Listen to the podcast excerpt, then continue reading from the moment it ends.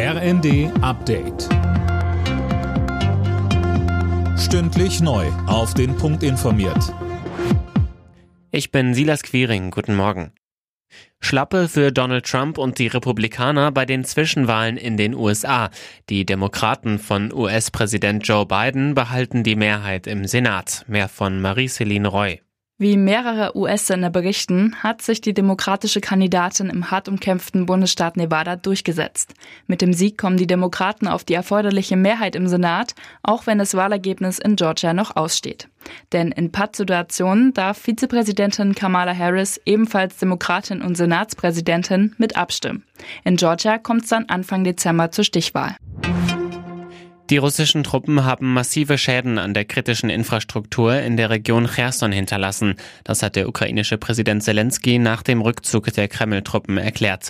Außerdem haben ukrainische Sicherheitskräfte in dem Gebiet bereits 2000 Minen entschärft.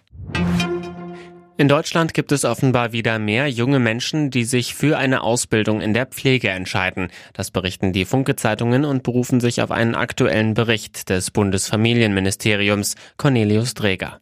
Gut 61.300 Menschen sind demnach im vergangenen Jahr als Azubis in einen Pflegeberuf gestartet. Das waren rund 7 Prozent mehr als im Jahr davor. Deutschland befinde sich auf einem guten Weg, so Bundesfamilienministerin Paus zu den Funke-Zeitungen. Es sei aber noch einiges zu tun. Unter anderem sollen mehr Männer für eine Ausbildung in der Pflege gewonnen werden.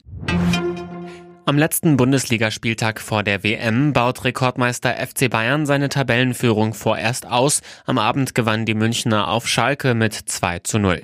Die weiteren Ergebnisse. Bremen-Leipzig 1 zu 2, Hertha Köln 2 zu 0, Leverkusen-Stuttgart 2 zu 0, Augsburg-Bochum 0 zu 1 und Hoffenheim-Wolfsburg 1 zu 2. Alle Nachrichten auf rnd.de